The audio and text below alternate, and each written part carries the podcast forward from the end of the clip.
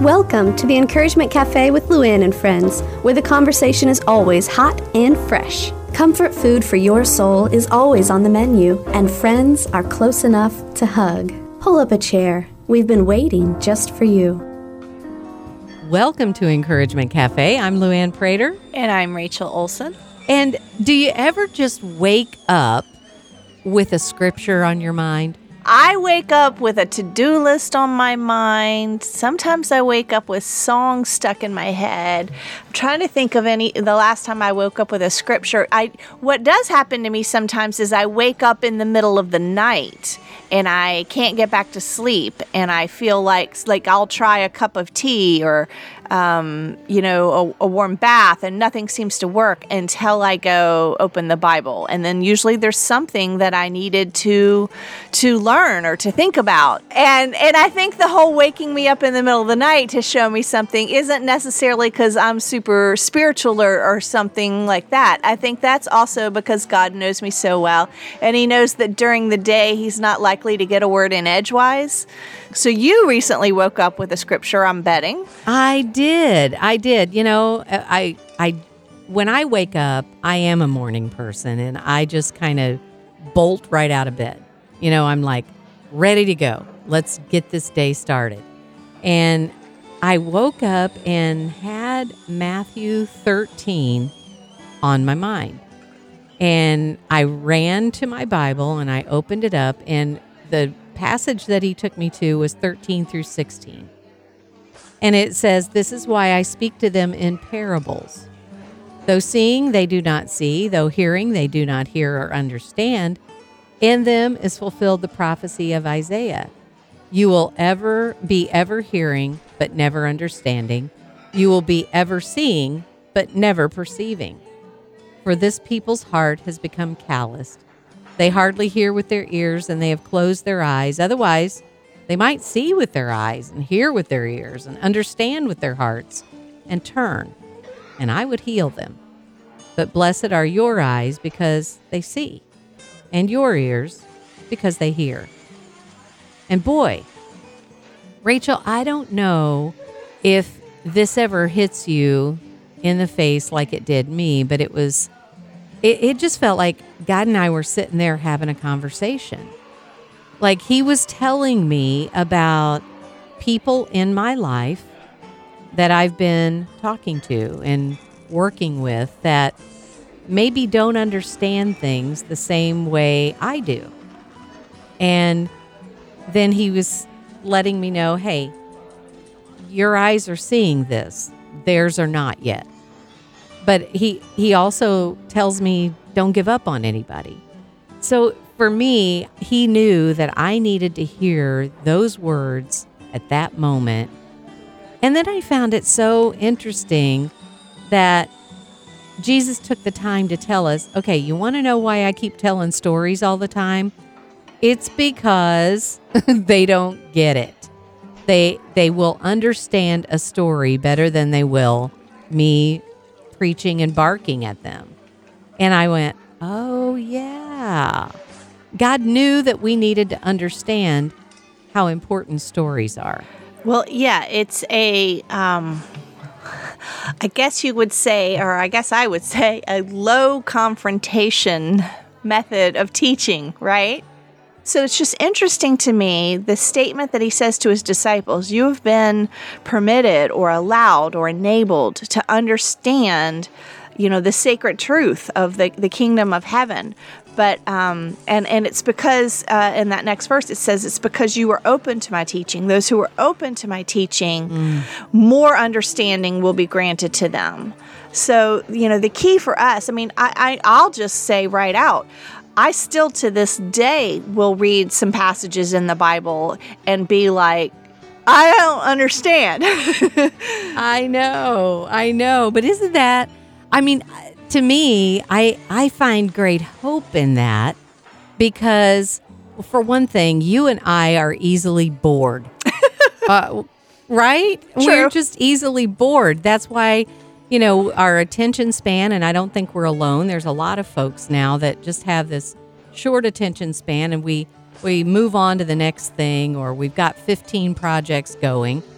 And God knows, He knew that we were going to be that way. So when it says that, you know, when you know a little bit, uh, if you're open to it, I'm going to give you a little bit more. And that's exciting to me because it's not like, oh, I'm going to read that same passage and it's going to say the same thing. No, every stinking time I read the Bible, I see something different that applies to my life right now. And when I when I hear that story, you know, it's like, "Oh, I never looked at it that way." But I'm going through something different now, so God's revealing more because I'm open to it. I love the way he just continues to open up new things to us and we we get a little bit more every single time.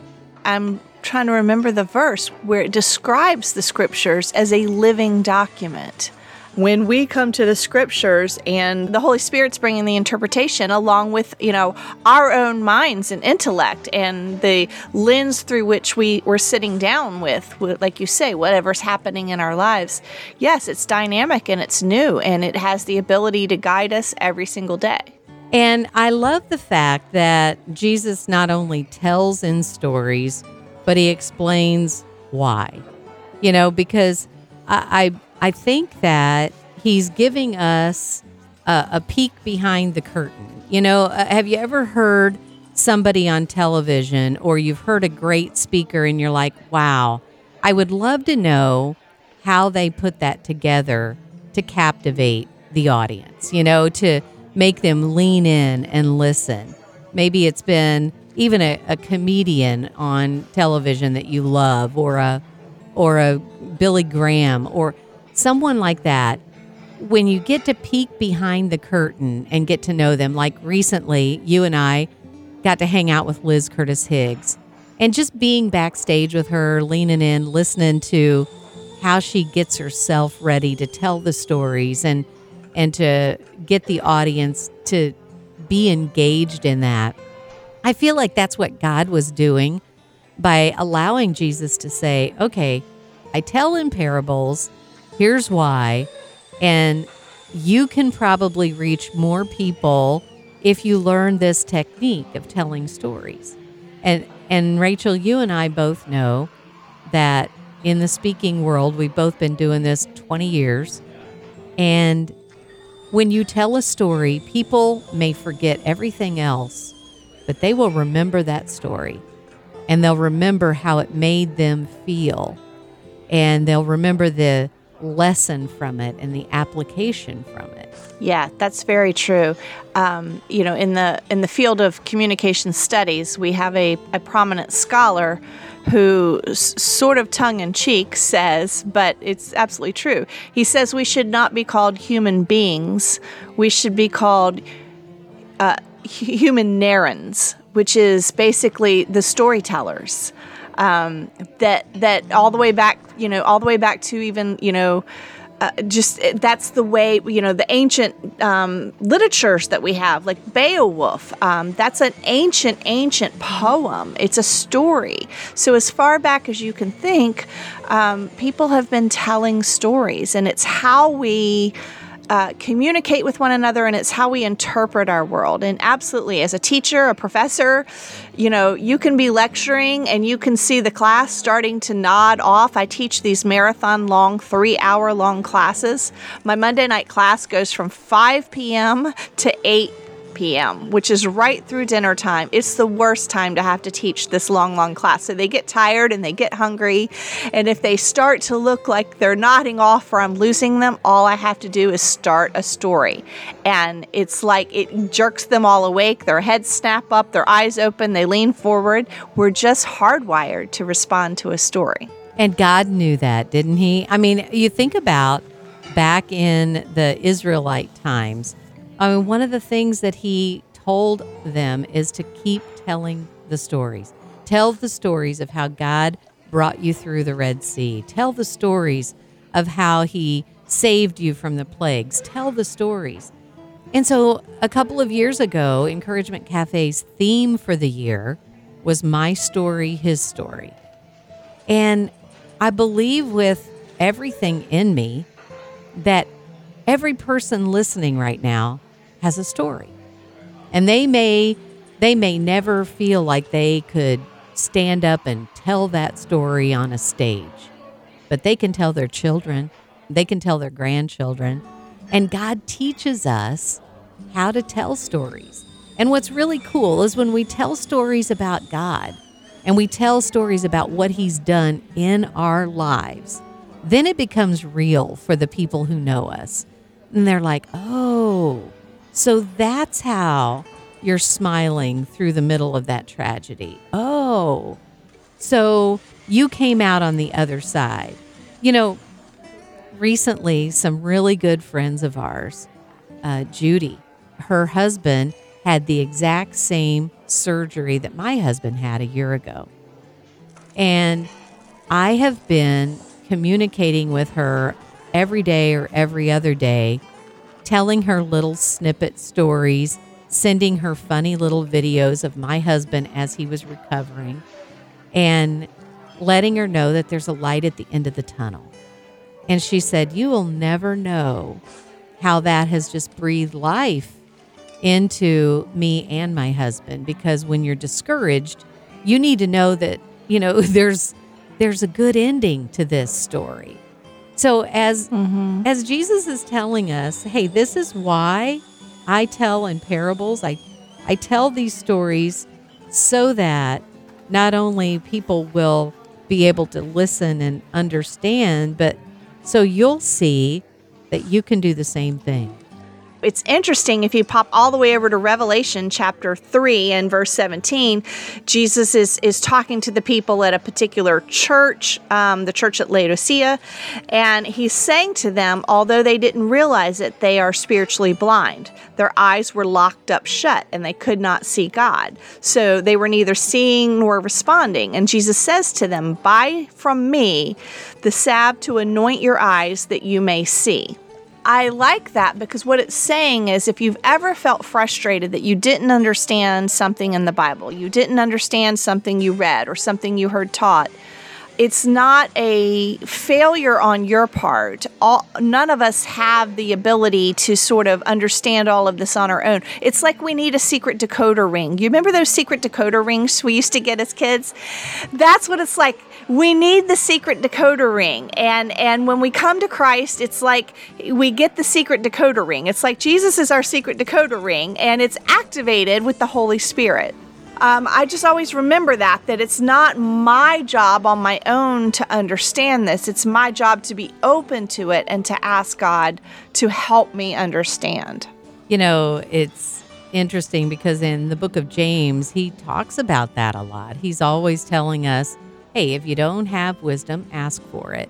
But sometimes we just don't. We just think that we can do it ourselves. We've been brought up in a in a generation where we pull ourselves up by our own bootstraps and we don't ask God to reveal and open our hearts and minds. And I love in that passage in Matthew 13 that last verse that I read 16 says, "But blessed are your eyes because they see, and your ears because they hear. And the reason that they were seeing and hearing is because they were asking God. I mean, look at all the times that the disciples were asking Jesus questions. They were constantly saying, But I don't get it. Why are you doing that? And is that really right? And they were constantly questioning Jesus and he was never stern with them, he just always gave them an answer. So the same is true with us. You know, when we have those questions and those doubts and we read a passage and we don't understand it, it's okay to say, "Okay, God, I, I'm I'm missing something here. Can you help my eyes to be open and my heart to be ready and my ears to hear what you want me to hear in this story, this parable?" You know, and a parable is just a story that is used to kind of compare or contrast um, an earthly situation with a spiritual reality. So that's all the parables are. It's it's Jesus using things of this world to serve as a kind of a metaphor to help us understand things in the kingdom of God. And so, um, like in Matthew 13, in that same passage where we're at, after he talks about what you've shared about our eyes are blessed when we are open and we see, um, he, he compares the kingdom of heaven or the kingdom of God. Uh, first, he compares it to a treasure in a field. He says um, in Matthew 13 44, the kingdom of heaven is like a treasure that a man discovered hidden in a field. In his excitement, he hid it again and went and sold everything he owned to get enough money to buy the field and get the treasure too. So that's that's one of the parables that he tells that's trying to help us understand. And you know, you can just read that and go, I don't know why Jesus is telling us some hypothetical story about some guy who found something and and bought the field. Um, but, you know, like for me, I don't know if you ever do this. I'm about to confess to you guys. Uh, if I'm in the store and I'm shopping for something and for whatever mm. reason I'm not going to buy, I find an item I like, but I'm not going to buy it yet right now today for whatever reason. Maybe I need to save up money. Maybe I want to check another store, whatever it might be. I have a tendency to kind of hide the item so nobody else will find it. before I get back. So, like my size. Oh. You do. So, I if it's new, my size and I've tried it on and it fits, but I'm not sure, I might find a better dress somewhere else or whatever, I'm putting that puppy way in the back of the rack. You know, it's not going to be filed right there where it should be under my size. Um, yeah. No, I'm not saying like I, you know, you know, shove it behind a bookshelf somewhere in the office of the store, but you know, I don't make it super easy for someone else to buy this and buy this because, you know, to me, that has potential worth and maybe I can't get it yet, but I might want to come back and get it. So um, that's what I always think of when I read that parable of the guy who, you know, he's whatever he's doing, he's out for a walk or whatever he's doing, and he kind of notices there's something there in the dirt and he does a little digging and he realizes there's a whole treasure there. And he's like, whoop, I gotta I gotta possess this, right? You know, I gotta cover this back up with dirt so no one else finds it until I can buy the field. And that sounds kind of crazy to us, but when you know the um this the, the the way the culture operated back then, there were no banks. There was no, you know, first national bank of Jesus' day. Um, so people would very often mm-hmm. bury their their valuables um, as a as a way to keep them safe. And they didn't necessarily bury them in the house. They would bury them somewhere out out in the field where people wouldn't know to look or or find them. That's the beauty of the parables is they just take spiritual things and they kind of bring them down to an earthly level in a way that lets us kind of get a handle on it. Right. I think that that's critical because God knew that uh, we all learn differently, and there's no way we can understand the heavenly things without Him bringing them down to our level. But let me just say this before we go any farther. My husband was in retail for 30 years. So, for all the folks listening that are in retail, for Rachel, I just want to apologize for my co host, Rachel, because you have probably had to the redo the rack. entire racks yep. searching yep. for. Now, I didn't take the dress to the little boys department. You know, I didn't go that far, but I definitely did not put it front and center on that rack. Oh, I think if we're honest, we've all done that. But I think it's really cool the way that you relate that story, that parable, to real life things, you know, and you're like, oh, okay. I, I I get my little desire to save my treasure. Now let's multiply that by a million, and that's the that's the value of the treasure that Jesus is talking about.